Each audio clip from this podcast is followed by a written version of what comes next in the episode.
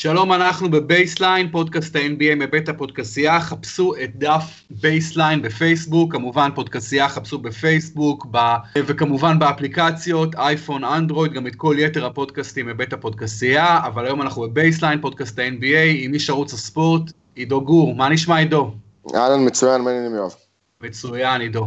אה, קודם כל, כיף לארח אותך שוב, הפודקאסט הראשון שלי היה איתך, וואלה, אה, לפני שנה בערך, כן, ורק צריך לעשות את זה יותר, זה בטוח. עידו, אז אה, קודם כל תגיד לגבי האולסטאר, מה המחשבות שלך עם השיטה החדשה של הבחירות של סטף ולברון, ואני אעמת אותך קודם כל עם שאלה ראשונה, איך יכול להיות שהדבר הזה fucking לא משודר בטלוויזיה? תגיד, לא מבינים, מה-NBA, מכל המקומות, לא מבינים שמה שלא משודר בכלל לא קיים? מה, מה זה הדבר הזה?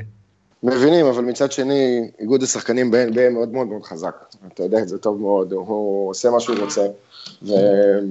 ובגדול, למרות שלברון רצה שזה יהיה משודר, ולמרות שאנשים אחרים הביעו גם את הרצון שלהם, בסך הכל אפשר להבין שחלק מהשחקנים אולי טיפה חששו, לא רצו להיעלב, אף אחד לא רוצה להיבחר אחרון, לא בחמישיות הפותחות, לא בספסלים. אני לגמרי חושב שבעידן שבו אנחנו חיים, וגם ככה הכל בסופו של דבר דולף, וכולם יודעים בדיעבד, אז היה צריך לעשות את זה.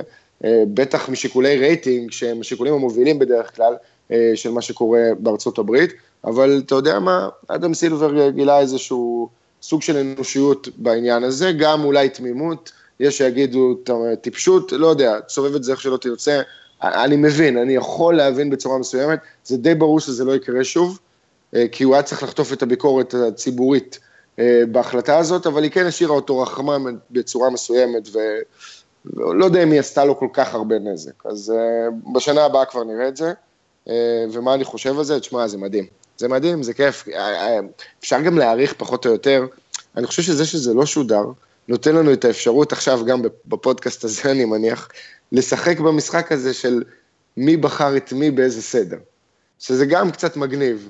תשמע, עידו, אני לגמרי מבין מה אתה אומר, אה, אבל תראה, דברים ש, שלא יקרו יותר מפעם אחת, לפעמים גם לא צריכים לקרות אפילו, אתה יודע, את הפעם אחת הזו. אני מבין, אדם סילבר הוא באמת סוג של איזה ג'נטלמן, אה, באמת אולי פה חס על כבוד השחקנים, אבל אתה יודע, האם יש מקום לרחמים, אתה יודע, בספורט מקצועני, אתה יודע, הלכתם על קונספט מסוים, תלכו איתו עד הסוף, וגם תראה, אני גם לא כל כך מאמין שהסדר בחירה הוא כל כך uh, חשוב, מכיוון שאני חושב ששחקנים uh, לא בוחרים בהכרח מי הכי טוב, הם בוחרים גם את המקורבים להם, ולכן אני לא מת על הקונספט הזה מלכתחילה, כי כי הוא יותר מדי מעמיד מקום, נותן מקום לשחקנים שיבחרו חברים כאלה ואחרים שלהם, או מהקבוצה. או מרחבי הליגה על בסיס החלטה אה, מקצועית יותר. אתה, אתה גם חושב ככה? אה, כן ולא, תשמע, לברון אמר שהוא רוצה לנצח, והוא די הוכיח את זה בבחירות שלו, שהלך על דורנט ראשון, זה די ברור, כן? אי אפשר uh, להתבלבל בבחירה הראשונה, וכנראה גם לא בבחירה הראשונה של סטף קרי שהלך על יאניס. אה, אחרי זה אפשר לשחק. אה, סטף הביא גם את קליי וגם את דריימון, ששחקו יחד איתו, בסופו של דבר לברון משחק עם קווין לאב, ועם אה, קיירי אירווינג, שכנראה נבחר אחרון בחמישייה שלו, זה היה בינו לבין דה רוזן, כך אני לפחות אה, משער, אולי, כי אני לא רואה איך קזינס או דייוויס היו נשארים פנויים וסטף לא היה לוקח אותם, רק בשביל החוויה של לשחק עם המשוגע הזה, עם בוגי לפחות ועם דייוויס מבחינת התופעה שהוא. אז, אז כן ולא, אתה יודע, גם עם מחשבה לנצח וגם עם להביא את החברים שישחקו איתך באותה קבוצה. תשמע, זה קטע מגניב, המשחק הזה היה חייב איזשהו רענון, כי הוא איבד לגמרי כל קשר לאירוע ספורטיבי. אה, בשנים האחרונות, וזה רק הלך והחמיר. אז אה, אני אוהב את הקטע, אני חושב שזה יביא קצת יותר תחרותיות. ברגע שזה ישודר, אה, הדראפט עצמו, תשמע, ב-NHL גם עשו דבר דומה, או יותר נכון דבר זהה, רק שהם פתרו את הבחירה האחרונה בצורה יצירתית. מה הם עשו? הם הבטיחו רכב למי שייבחר אחרון. אז אלכס אוצ'בקין, אובצ'קין, אוצ'בקין, נראה לי אוצ'בקין.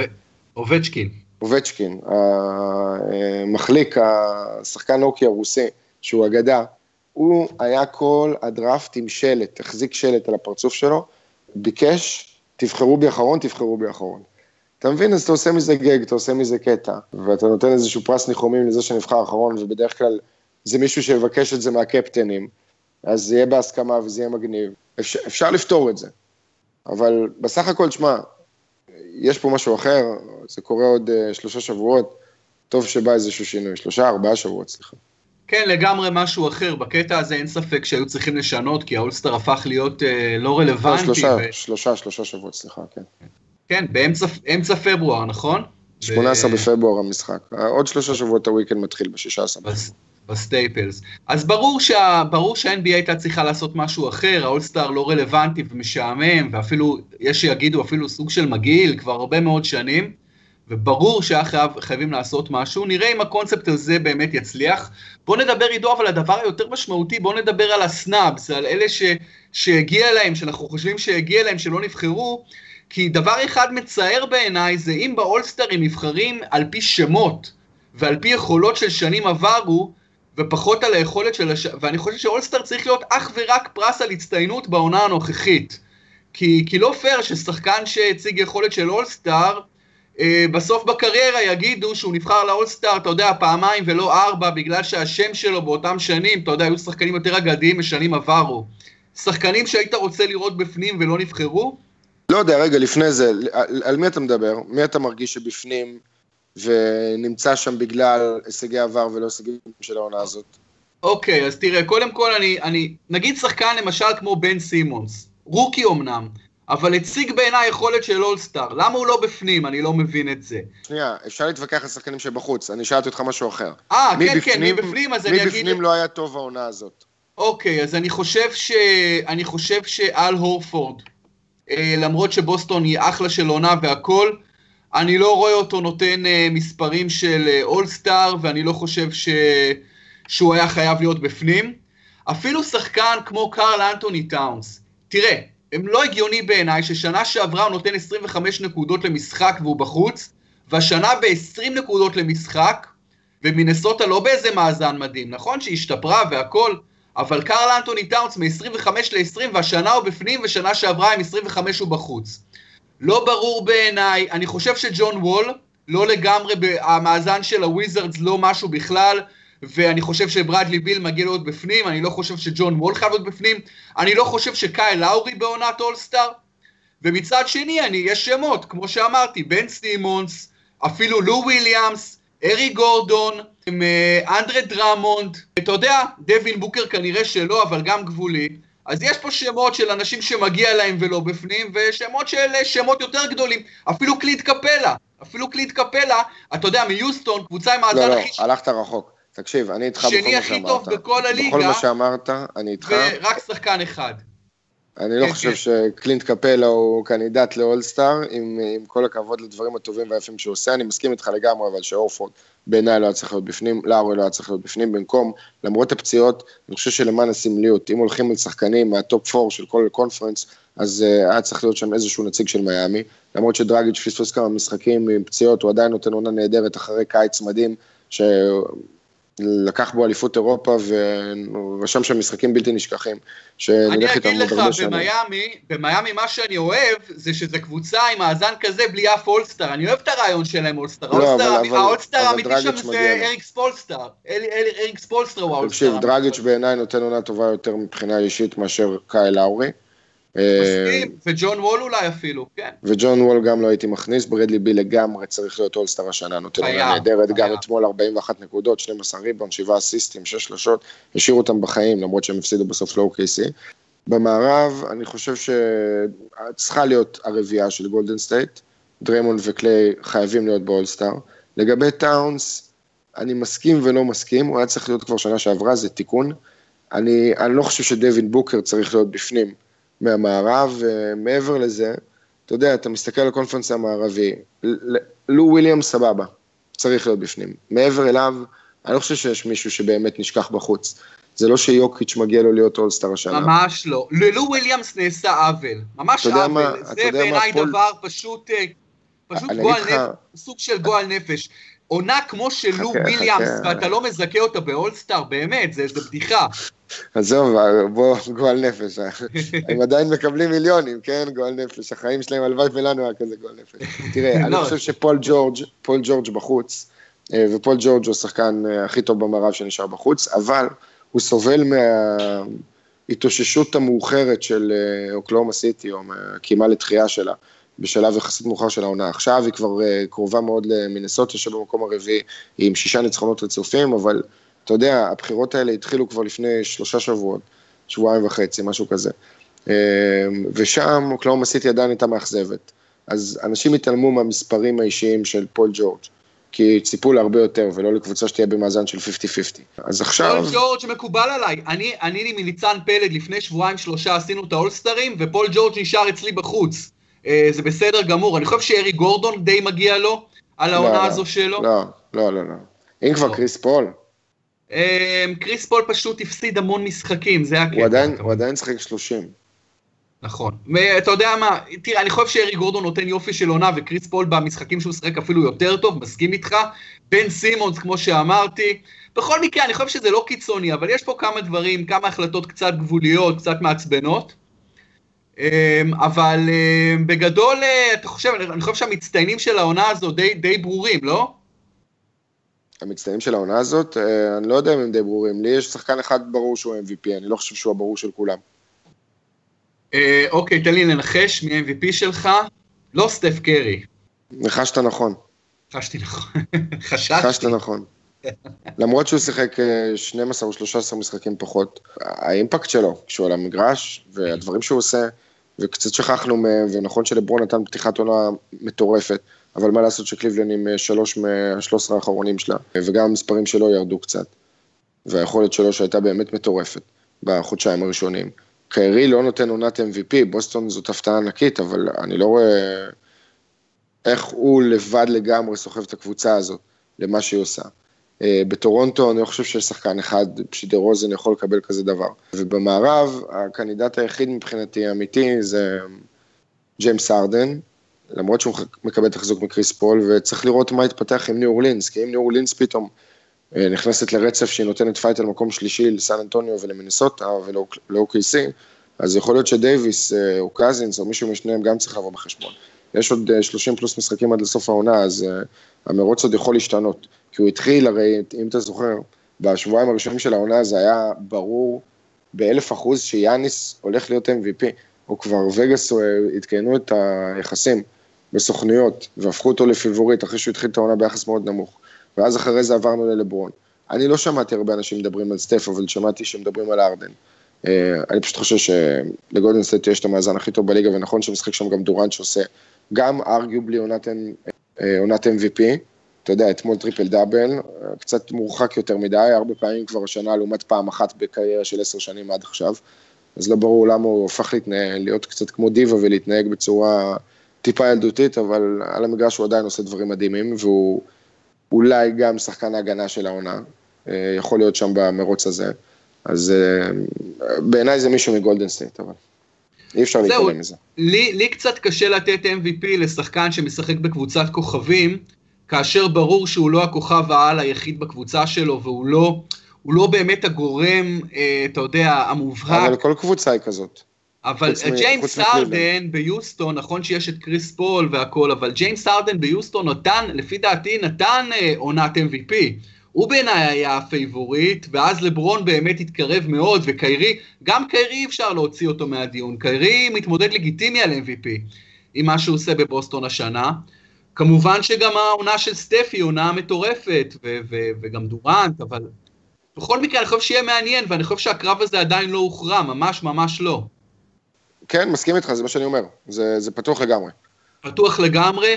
אה, לגבי השחקן המשתפר, יש בכלל מישהו שבכלל יכול להתקרב לוויקטור אולדיפו? ספנסר דינווידי. אוקיי. לא, מה, למה אתה צוחק? לא, אחלה עונה יש לספנסר דינווידי, אבל, אבל הוא משחק בקבוצת, הוא משחק בקבוצה תחתית. בסדר, אה, תשמע, מסורתית התואר הזה לאו דווקא הולך לשחקן שבא מקבוצה שהיא בפלייאוף או עם uh, יומרות. ספנסר דינווידי עשה קפיצה מטורפת, אמנם זה גם בזכות הפציעה של אה, דיאנג'לו ראסל, אבל אתה יודע, זה חלק לגמרי מטורפת. קפיצה מטורפת, אבל הקבוצה שלו לא עשתה קפיצה. הקבוצה שלו קודם כל נראית יותר טוב ממה שהיא נכון. נראתה בשנה שעברה. זה. דבר ראשון. דבר שני, הוא מוביל את ה-NBA בסלים שהופכים או פיגור או מצב של שוויון ליתרון לקבוצה שלו בדקה האחרונה. יש לו כבר שני סלי ניצחון, שנייה לבאזר. כולל אחד בשבוע האחרון נגד דטרויט נכון, בחוץ. נכון, יום ראשון, יום ראשון ראינו. יום כן. שני, או יום ראשון, לא זוכר בעצם. נגד אוקלאומה סיטי בחוץ, הוא עשה אותו דבר, שמונה שניות לסוף, רק שראסל ווסטבורק עלה עוד אחד שלוש שניות לסוף. אז הוא נותן עונה באמת באמת מדהימה. חוץ ממנו, תשמע, זה די ברור שהולדי פה עשה קפיצה והוא לא סתם אולסטאר. נגיד פורזינגיס וטאון שהם אולסטרים, הם, הם עשו את הקפיצה שלהם כבר בשנה השנייה, הולדי פה, זאת השנה החמישית שלו בליגה, הוא בחירה שנייה ב-2013, הוא אכזב באורלנדו, הוא לא הרשים כל כך בקלאומה סיטי, אה, וכולם חשבו שקווין פריצ'רד עשה את אחד הטריידים הכי חד צדדיים, שעשו רע לאינדיאנה, ובסוף הוא רק הרוויח מזה, קיבל את אולדיפו ואת סבוניס, שגם נותן עונה מצוינת. גם קנדידט, גם סוג של קנדידט. כן, כן ולא. כן ולא, כי אני מבחינתי... אני מ rookie לשנה שנייה אתה פחות כן, סופר את זה. אני כן. לא סופר את זה, אני, אני צופה עקומת לימוד. אה, שם אתה רואה אם השחקן באמת מתקדם והופך להיות לגיטימי או לא. אה, ואם הוא משתפר, הוא אמור להשתפר. בטח בחירות שהן אה, סיבוב, זה חצי ראשון של סיבוב ראשון. תראה, אני לא יודע, לו וויליאמס נותן עונה באמת מטורפת, הוא מבחינתי יכול להיות השחקן השישי, מן הסתם כרגע הוא השחקן השישי בלי תחרות, קצת של ארי גורדון אבל לא מספיק. הוא יכול גם להיות שחקן משתפר, אתה יודע, יאניס גם רצה להיות השחקן המשתפר בתחילת העונה. לעשות MVP ושחקן משתפר, אבל זה לא יעבוד לו. לא, תראה, יש פה ושם עוד כל מיני יציאות קטנות בסן אנטוניו עם קייל אנדרסון, שבזכות הפציעה של קוואי מתחיל לקבל קצת צ'אנס. קריס מידלטון ממשיך להתקדם, אבל לא בצורה כזאת דרמטית. טים אדווי ג'וניור היה פצוע, אז אבל בתחילת העונה, אחרי השבועיים הראשונים של העונה שהיו חושך, אה, רשם דברים יפים. ג'רמי למב הפך להיות שחקן רוטציה של ממוצע של 15 נקודות משמעותי בשרלוט, אז יש פה ושם שחקנים, אבל בעיניי זה הולדי פה ראשון בי פאר, דין ווידי אחריו, ואין עוד הרבה תחרות חוץ מזה. אירון גורדון, אתה יכול להכניס, להכניס אותו, כי הוא קפץ במספרים והכל, אבל אורלנדו פח אשפה. אני מסכים איתך לגמרי, אה, בפור גדול הולדיפו, אחרי זה דין ווידי, עוד, שתי, עוד uh, שני שמות שלא ציינת, אבל לפי דעתי גם השתפרו מאוד השנה, זה ג'יילן בראון בסלטיקס, ואפילו קלינט כן, קפלה, אפילו קלינט קפלה ביוסטון. אה, ג'יילן בראון זה אותו סיפור, זה שחקן שנה נכון, שנייה. נכון, rookie שנה שנייה, נכון מאוד. אה, בואו נדבר על מאמנים, מאמן העונה, אה, אה, אני, אני שם את אריק ספולסטרה בינתיים, מי שלך? אריק ספולסטרה, תשמע, אני לא רואה איך יש בכלל fight במאמן העונה עד עכשיו, בטח אם זה נשאר ככה, וזה חד משמעית uh, ברד סטיבנס. כן. הוא, את... הוא קיבל קבוצה שנשארו בה ארבעה שחקנים מהקבוצה של העונה שעברה, קבוצה שעשתה מקום ראשון במזרח וגמר מזרח. השריד היחיד בחמישייה שם זה היה אורפורד.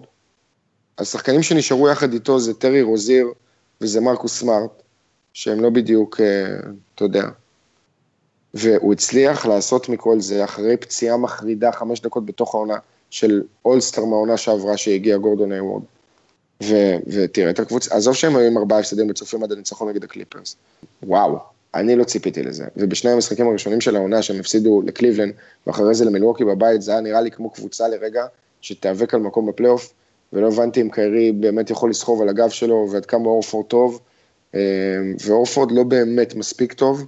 ממוצע של 13-7, אבל uh, משהו עובד שם, משהו עובד שם, משהו הפסיק לעבוד שם, אני חושב, בגלל...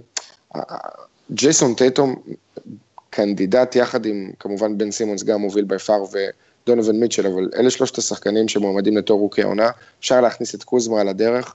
טייטום היה יותר יציב, בתקופה האחרונה גם קצת נכנס ל rookie wall שלו, אה, וגם ג'לן בראון בירידה ביכולת, אז אני חושב שזה בגדול מה שהוריד את הסלטיקס בתקופה האחרונה, גם משחקי חוץ, טיסה ללונדון, עניינים, אנשים נהיו חולים.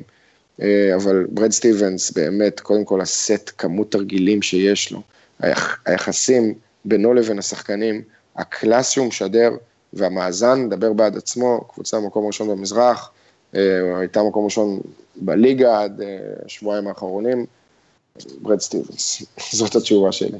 אז המספר אחד שלך הוא ספולסטרה או סטיבנס? כן, שאלה מצוינת, בואו בוא ננסה להבין אותה שוב. אוקיי, אוקיי. עוד מאמן אני חושב שהוא בטח במיקס, הוא דוויין קייסי מהרפטורס, שעושה עבודה שקטה אבל מצוינת. קייסי, כן, בטח אם טורונטו תסיים עוד ראשונה במזרח, וזה יכול לקרות, כי רק בפיגור של משחק וחצי מבוסטון, עם אותו מספר הפסדים של 14. תראה, הוא קיבל את סרג'י באקה בשנה שעברה ב trade deadline. קייל לאורי נפצע לפני אולסטאר, לא שיחק חודשיים עד שבוע לפני תחילת הפלייאוף. ידענו את זה כבר אז, שאולי יצטרכו להתאים את הסיפור הזה. עכשיו, למרות זאת, זה לא שינה הרבה, כי סרג'י באקה מאוד מאכזב, חייב להגיד. אה, עונה חלשה שלו, לא מספיק דומיננטי, לא בלרווח את המשחק עם שלשות, לא בחסימות, כמו שהוביל את הליגה בעבר, לא בכמות ריבאונדים, אבל כל המסביב, זה, אם אתה שואל אותי מי ה-GM של העונה, וזה כבר כמה שנים נראה לי, אני זורק את ה-GM של העונה, הוא תמיד ב discussion, והשנה הוא בכלל מוכיח את עצמו, זה מסאי אוג'ירי. כי דרך בחירות של שחקנים כמו פרד ון וליט וג'ייקוב פלטל ואו.ג'י אנונובי ואפילו נורמן פאוול, למרות שהוא בנסיגה בשנה הזאת, תראה מה הוא מצליח לעשות מהספסל של הקבוצה הזאת, להביא את סי.ג'יי מיילס שיתפור לך שלשות, לתת כוח, לתת עומק. הוא, הוא תמיד מוצא את הדרך, למרות שהרוטציה מתקצרת בסופו של דבר בפלייאוף, אה, טורונטו קבוצה מאוד עמוקה, וזאת בלי שהזכרתי שני שמות, שכשוולנצ'ונס ואיבאקה פצועים, אני לא בטוח שהם לא יותר טובים בחמישייה לטורונטו, שזה לוקאס נוגרה ופסקל סיאקם. זו קבוצה כל כך ורסטילית אה, מבחינת היכולת שלה לעשות switch in defense, חוץ מוולנצ'ונס פחות או יותר, שהיא רק צריכה אולי טיפ-טיפה לשפר את היכולת קריאה שלה מחוץ לקשת, למרות שדה רוזן עשה step-up מהבחינה הזאת, ובעיניי הוא שוב ה-GM של העונה, ו... ודוויין קייסי עושה שם עבודה טובה, אבל הוא קיבל כלים פשוט נפלאים. נכון, אה, מדברים על מאמנים עידו, אז חייבים אה, לדבר על ג'ייסון קיד, עד כמה הופתעת מהפיטורים שלו? מאוד הופתעתי מהפיטורים שלו, כי חשבתי שהוא פיגורה מספיק גדולה בשביל לשרוד את העונה הזאת, למרות המאזן היחסית מאכזב, המקום השמיני במזרח בסך הכל, אתה יודע, יש פה מרחק של שלושה משחקים בין קליבלנד השלישית למילווקי השמינית. אז נכון שהבאקס בעונה מאכזבת, וציפו ממנה להיות ב runners לראש המזרח, וכרגע היא רחוקה משם תשעה משחקים פלוס. צריך לזכור שוב שג'ייסון קיד עובד בלי ג'בארי פארקר, עובד עם אריק בלדסו שעבר ב trade אחרי פתיחת עונה יותר טובה. אני לא חושב שה trade עם אריק בלדסו כרגע, יכול להיות שבעתיד הוא יוכיח את עצמו, וזה עדיין העקומת לימוד הזאת ספציפית שהבאקס צריכים לעבור. אבל אריק בלדסו הגיע כשהקבוצה הזאת כבר התחילה לרוץ טוב, ומלקום ברוקדון, שה rookie העונה, הראשון בהיסטוריה אגב, שנבחר לתואר הזה, אחרי שנבחר גם בסיבוב השני של הדראפט, היה מצוין בפתיחת העונה, וגם עכשיו יש לו, היה לו שיא קריירה של 32 נקודות לפני כמה ימים בניצחון על פיניקס, ועוד כמה משחקים טובים, בטח כשיאניס פצוע ויושב בצד בגלל הברך לכמה ימים, אבל זה פגע קצת בהתפתחות שלו, ירד לספסל, עכשיו הוא כבר חזר לחמישייה, יחד עם מידלטון, אינסון פותח, לא פותח, לא סגורים על הסנטר שם, אני לא יודע, אני חושב שהגיע לו עוד קצת קרדיט, בגלל הפיגורה שלו, וגם בגלל שהתרגלנו בשנים האחרונות לזה שמאמנים לא באמת מפוטרים, הרבה בגלל הדומיננטיות של קליבלנד וגולדן סטייט. אז אתה יודע מה, יכול להיות שהעונה החלשה של קליבלנד גורמת לאנשים במזרח להגיד, וואלה, לפחות אנחנו יכולים לעשות גמר NBA. ואנחנו מפספסים הזדמנות לעשות גמר NBA. כי הם רואים את עצמם מול קליבלנד ואיך שהיא נופלת, וחושבים שיש לה כלים לנצח אותה ולשחק יותר טוב. אה, אבל אין לה למילואקי, כי הספסל שלה רזה מאוד. אין שם שום דבר, רוקי סטרלינג בראון לא באמת עושה כלום. טלטוביץ' פצוע, דלאוודובה עם כל הכבוד ועם כל הערכה, השכר שלו מנופח מדי למה שהוא באמת תורם. זהו, אין, אין לי מה לעבוד שם באמת. מה, ג'ייסון טרי? בן אדם אחד מהארבעה שנבחרו בדראפט בשנות ה-90, יחד עם, אה, אני יודע, יש לנו שם נוביצקי, קרטר ועוד מישהו שחסר.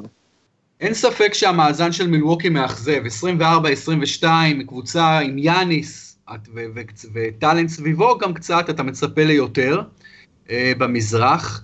אה, אני חושב שגם אני מאוד הופתעתי מהפיטורים של ג'ייסון קיד, אני לא חושב שדיברו על זה, אבל יש לי הרגשה שיש דברים מעבר, אני לא חושב שזה רק מקצועי, אולי גם יחסים אישיים לא מספיק טובים בינו לבין ה-GM או בינו לבין הבעלים, כי מוזר מאוד שבאמצע העונה הם ככה החליטו לפטר את ג'ייסון קיד, שהוא פיגורה בעונה לא כושלת, אתה יודע, זה לא שמילווקי מביכה ומבישה, ואיבד את חדר ההלבשה, ו- ויש שם יחסים אה, גרועים בין השחקנים, אז נראה לי, לא יודע, לא נראה לי שזה רק מקצועי פרופר, שאמרו פשוט הוא לא מאמן מספיק טוב ונחתוך את זה עכשיו.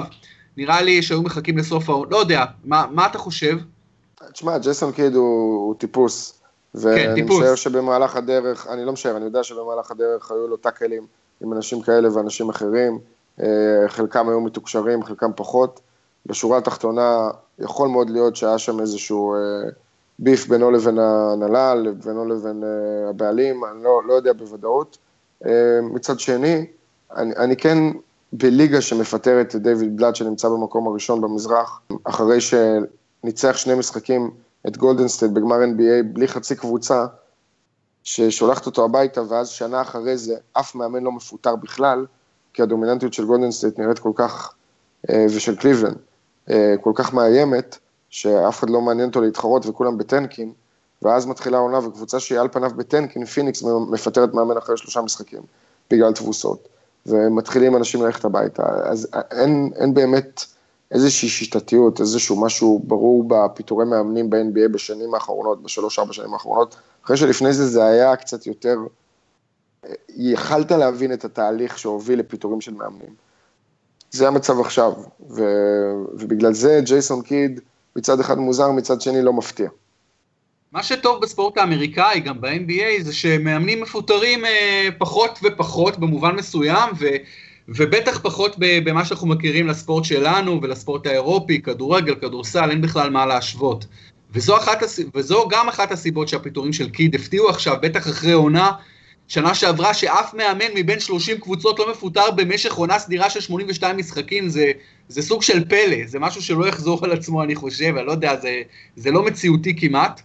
השנה ג'ייסון קיד הוא כבר המאמן השלישי שפוטר, אבל בפרמייר ליג האנגלית, מ-20 קבוצות כבר פוטרו שמונה מאמנים, אצלנו, אצלנו בכדורגל, כדורסל, לא יודע, כדורסל אגב, לא יודע אם מפוטרים כל כך הרבה כמו פעם, אבל כדורגל מפוטרים המון. בכל מקרה זה, זה מפתיע, ואנחנו בטח אה, נשמע עוד סיפורים. תשמע, אה, הפיטורים הכי מפתיעים של השנה הזאת, בי פאר היו הפיטורים של דויד פיזדל, אף אחד לא יודע מאיפה זה בא, למרות שהגריזליז התחילו את העונה, והם נראים על הפנים אחרי כמה שנים רצופות בפלייאוף, עדיין כל הסיפור עם הפציעה של קונלי, עם פציעות אחרות. ואחרי עונה טובה שלו, עונה שעברה, עונת בכורה טובה, מאוד מוזר שהוא, אתה יודע, הגיע לפלייאוף ושיחק יפה, מאוד מוזר שפוטר כל כך מהר, בגלל רצף הפסדים. לא, זה העניין, בגלל זה זה הפתיע, ושם אני חושב שהיה סיפור בינו לבין מר גסול, שדובר על זה, אבל גסול ניסה כן. ככה להוריד מהחשיבות של העניין הזה.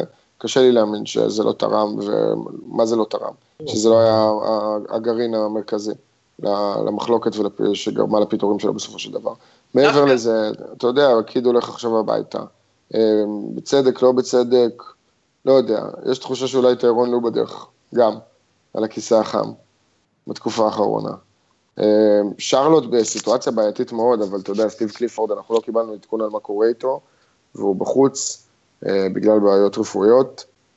אה, אז כרגע הבן של פול סיילס מחליף אותו, אמ, אבל אם הוא לא היה אם הוא היה בריא והכל היה בסדר, יכול להיות שגם הוא היה הולך הביתה, כי שרלוט אחרי, שלפני שנתיים עשתה עונה מצוינת, סיימה עם אותו מאזן כמו של בוסטון, אטלנטה ומיאמי שם, 48-34, אני חושב שכל הארבע, מקומות 3 עד 6, שנה שעברה לא בפלייאוף, השנה רק הולכת ומתרחקת.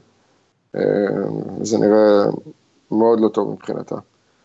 זה, זה, זה, ופיניקס כמובן ג'יי טריאנו אחרי שלושה משחקים, זה מצב המאמנים, חוץ מזה, אני לא רואה עוד מישהו שילך הביתה בזמן הקרוב.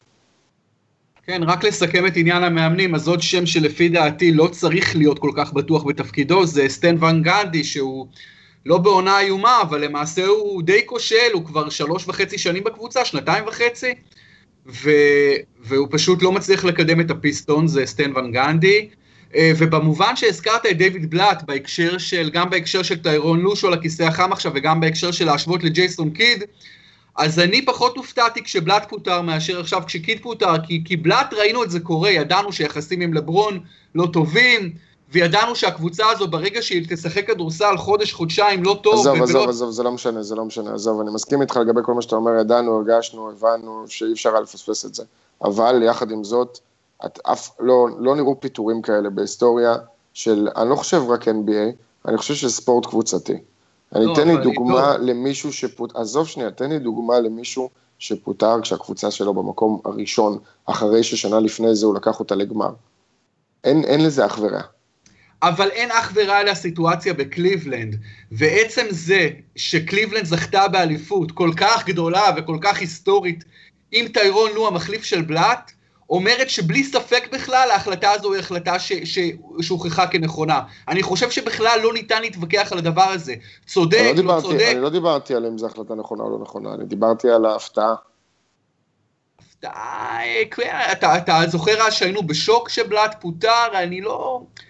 אתה יודע, לא, לא דובר על זה אז לפני קצת, על אפשרות, כלומר, לא היה, המעמד שלו לא היה כזה, ב... נכון, זה היה מפתיע, זה היה מפתיע, נכון, זה לא היה משהו שהיה ברור שהולך לקרות כל, אתה יודע, כל יום עכשיו.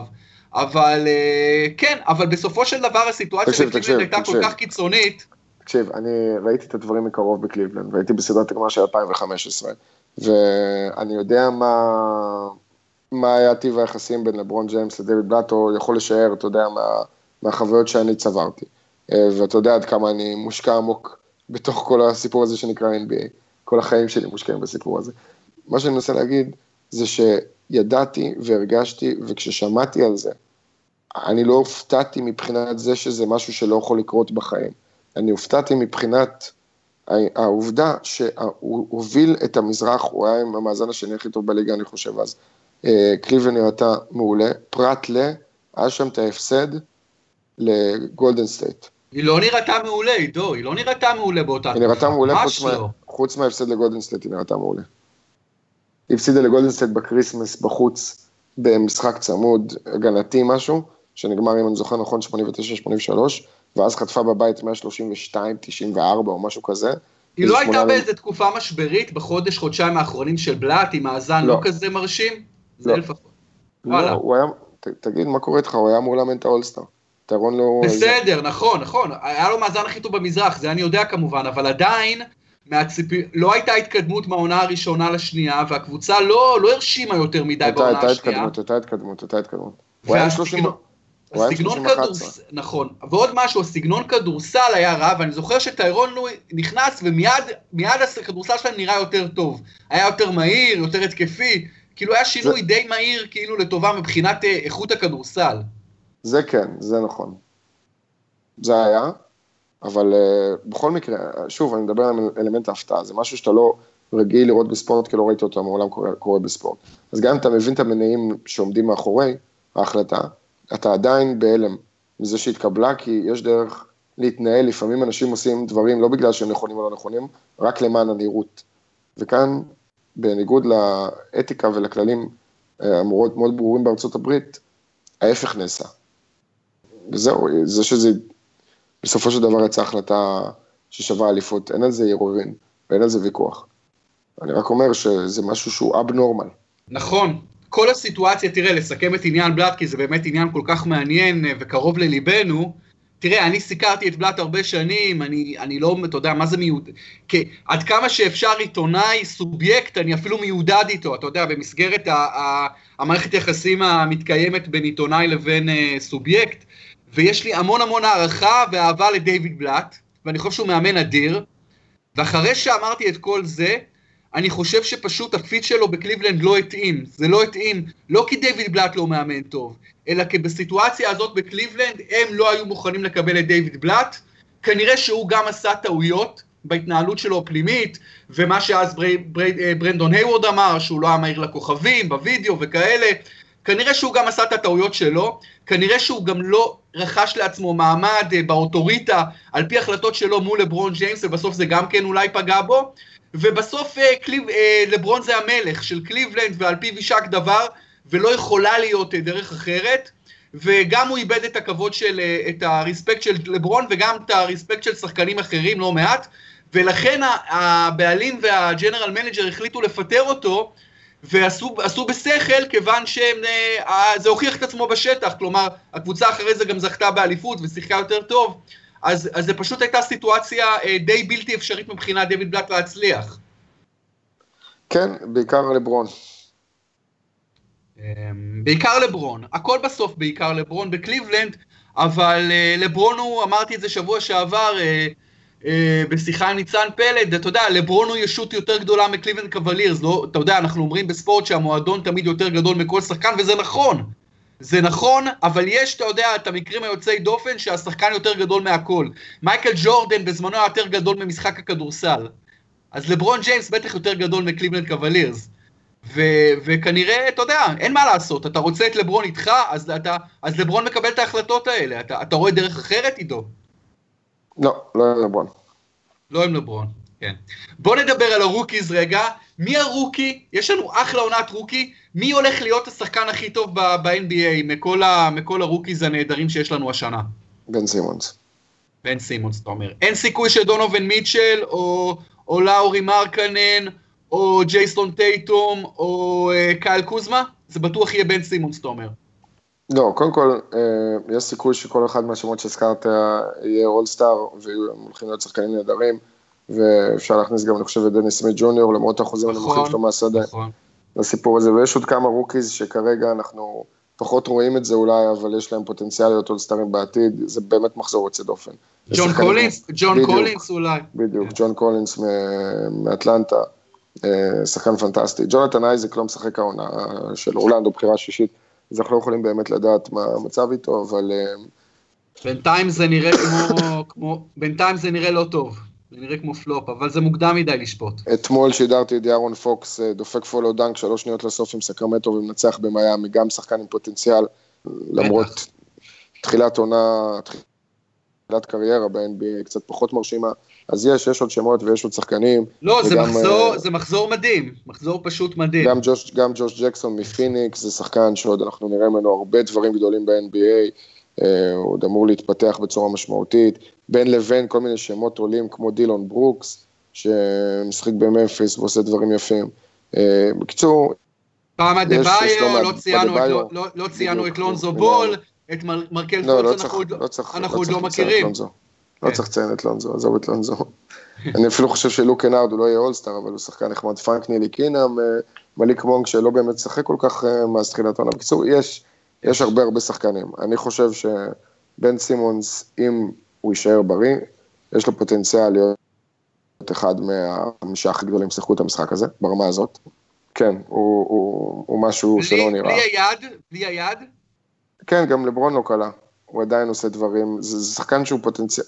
תשמע, הוא מפלצת בן סימון, תראה, תראה, תראה, תראה, הוא תראה. ספסימן פיזי תראה. תן לי, תן לי, תן לי, let, let me rephrase, let me rephrase, צריך לשים את זה בקונטקסט, בקונטקסט של הכדורסל של היום. כי אם היית שם את בן סימונס בשנות ה-90, הוא היה שחקן מדהים, עדיין, אבל בקצב משחק של היום, במהירות שלו, בספייסינג שלו, בן סימונס הוא פוטנציאל של מספרים שנושקים ל-20-20-20, שזה unheard of, אוקיי? הוא בטריפל דאבל חמישי בקריירה עושה 17 ריבאונד, מה זה היה השבוע עם 14 אסיסטים, משהו כזה, זה, מה זה, הוא בן אדם... והוא לא- והוא לא מעונה באולסטאר, אתה. מבין? והוא לא באולסטאר. הוא לא מספיק טוב להיות באולסטאר. בסדר, גם לברון לא היה באולסטאר בעונה הראשונה שלו בליגה. זה לא- זה לא בס- יש זה את לא העניין בסדר. הזה, יש את העניין הזה של הכבוד, לא לתת כבוד.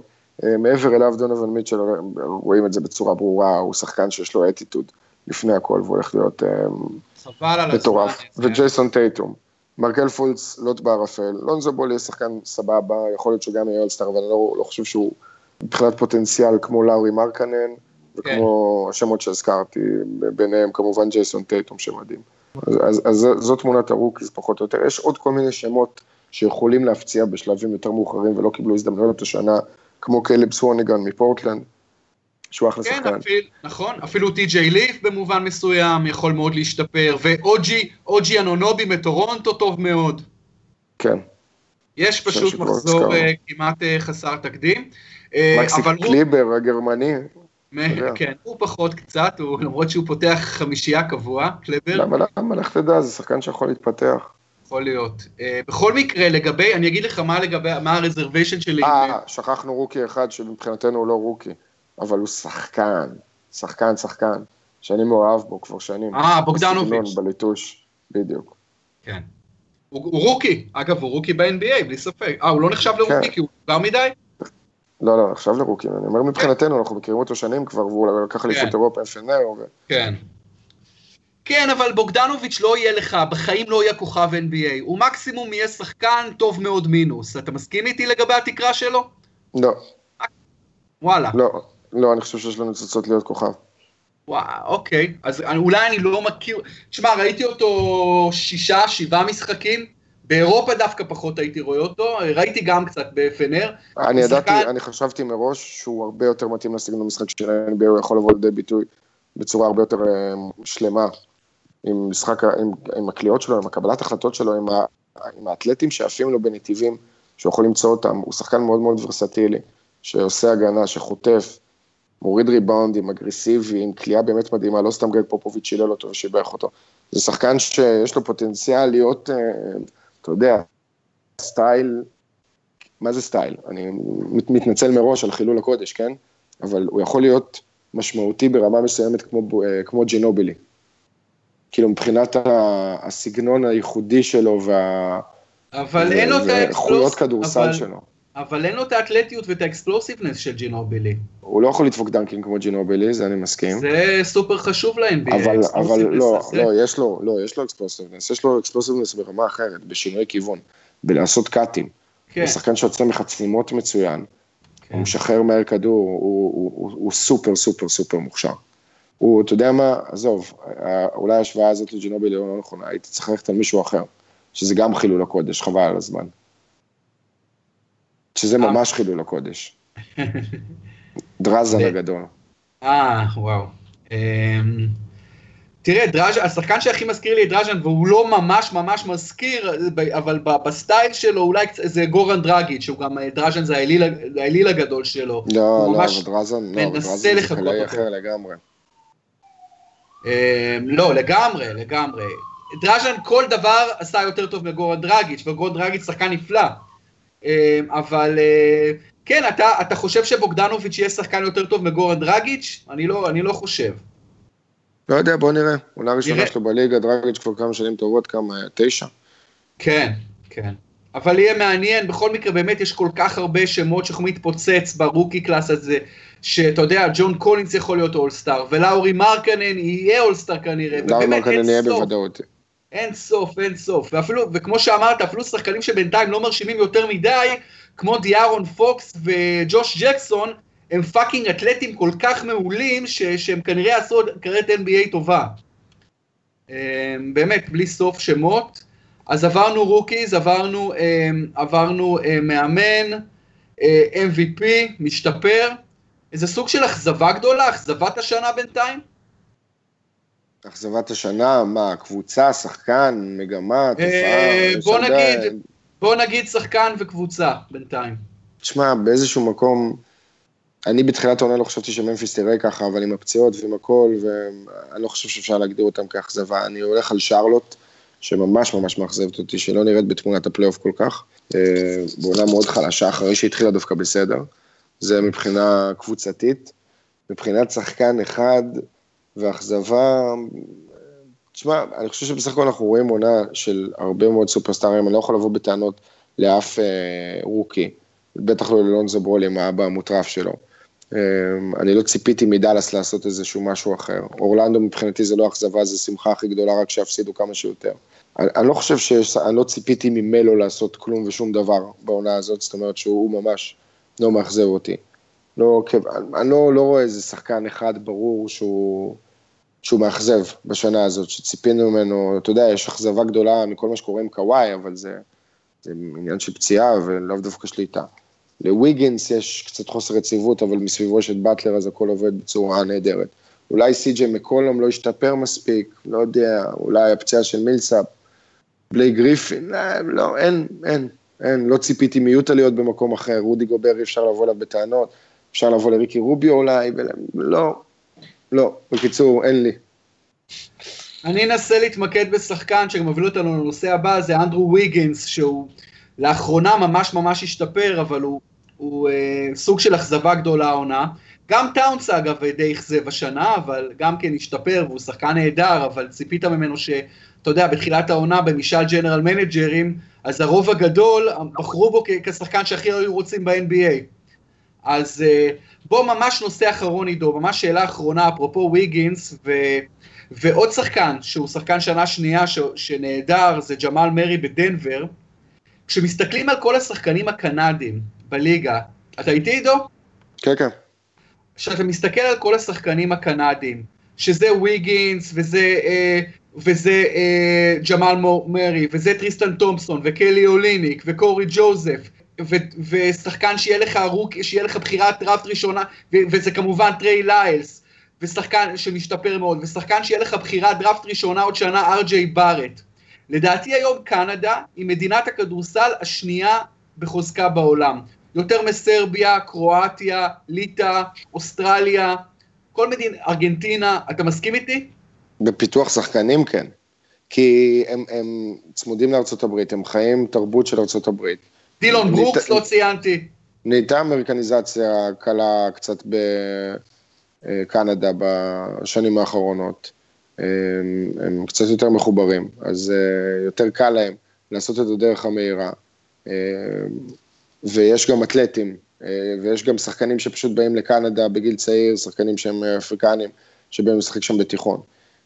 אז יש איזושהי עלייה בכדורסל הקנדי, אנחנו עוד לא רואים את זה מוכח ברמת הנבחרות הבוגרות, אבל בצעירות בהחלט, ארג'י בארט שהזכרת, הולך להוביל נבחרת לאליפות עולם של נוער שאמורה להיות הכי טובה, וכן, הכדורסל הקנדי בעלייה מטורפת, עם נבחרת שאמורה להיות הרבה הרבה יותר חזקה בעוד אה, עשר שנים, ואולי, אולי, לתת אפילו fight לנבחרת של ארה"ב. בואו נסתכל על חמישייה אידיאלית של קנדה. אז יש לנו ב backcourt את, אה, יש לנו, אם אתה רוצה רכז, אתה שם את קורי ג'וזף, ויש לך את אנדרו ויגינס וג'מאל מרי, ובפנים יש לך את קלי אוליניק ו...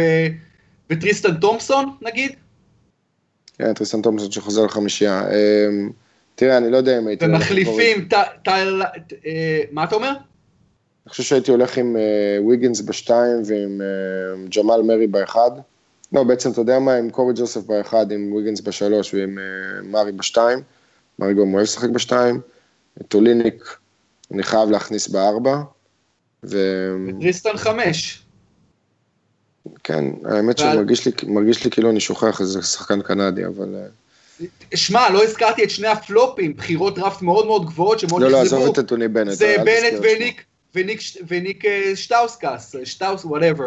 אבל... סטאוסקס לא, אף אחד לא ציפה ממנו לכלום. לא, אבל הוא נבחר גבוה מאוד בדראפט. נבחר, נבחר שמיני, בסדר, כי חשבו ש... כי הדראפט לפעמים, אתה יודע, כל בחירות שבע עד אה, תשע, זה בחירות של צרכים של קבוצות כביכול. אז, אז זה העניין. זה לאו דווקא השחקן השמיני הכי טוב. זה, יש קבוצה שרצה, שחושבת שהיא צריכה שחקן מאוד ספציפי, וזה מה שקרה עם סטאוסקס.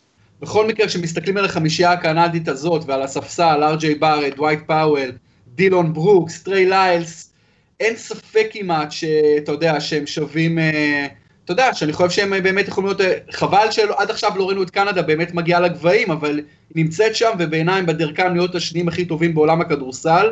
עידו, המון המון תודה. בכיף, יואב, תענוג. נהיה בקשר ונעשה עוד פודקאסטים, תודה רבה לך. ביי, להתראות, ותודה לכם שהייתם איתנו בייסליין, פודקאסט ה-NBA מבית הפודקסייה, חפשו אותנו בפייסבוק, חפשו את כל יתר הפודקאסטים של הפודקסייה, חפשו את פרימיירה עם אבי מלר, יש לנו פרק חדש שעלה אתמול, ואנחנו מדברים שם על הפיטורים של מרקו סילבה מווטפורד, ומדברים על אה, מסאי דגו ופפ גוורדיולה, והרבה מאוד נושאים אחרים, וכמובן יתר הפודקאסטים, תינוקות באזבי מנצ'סטר יונייטד, מכבי בול, מכבי תל אביב, נובחים בירוק מכבי חיפה. עולים לרשת עם שלבי הכרעה, עם הגמר של האוסטרליאן אופן, וזהו. אז אה, תמשיכו להיות איתנו. להתראות, שבת שלום.